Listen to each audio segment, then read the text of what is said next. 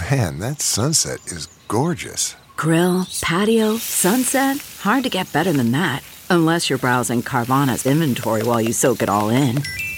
Oh, burger time.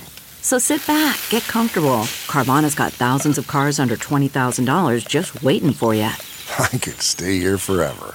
Carvana, where car buying meets comfort, meets convenience. Download the app or visit Carvana.com today.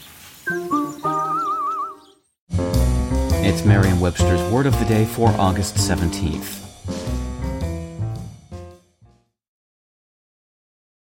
Today's word is oppugn, spelled O P P U G N.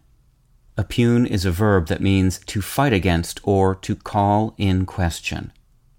Here's the word used in a sentence by Ken Allen from the Morning Sentinel of Waterville, Maine.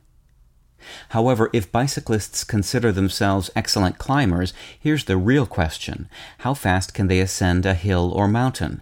That's the real point to oppugn.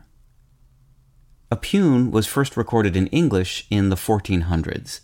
It came to Middle English from the Latin verb oppugnare, which in turn derived from the combination of ob, meaning against, and pugnare, meaning to fight.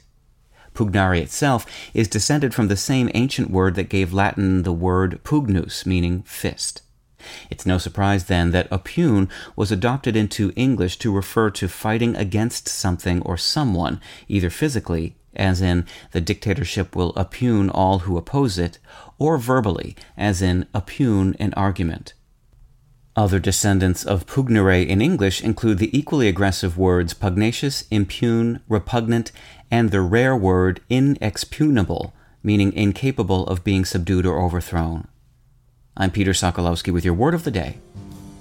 Visit merriam-webster.com today for definitions, wordplay, and trending word lookups.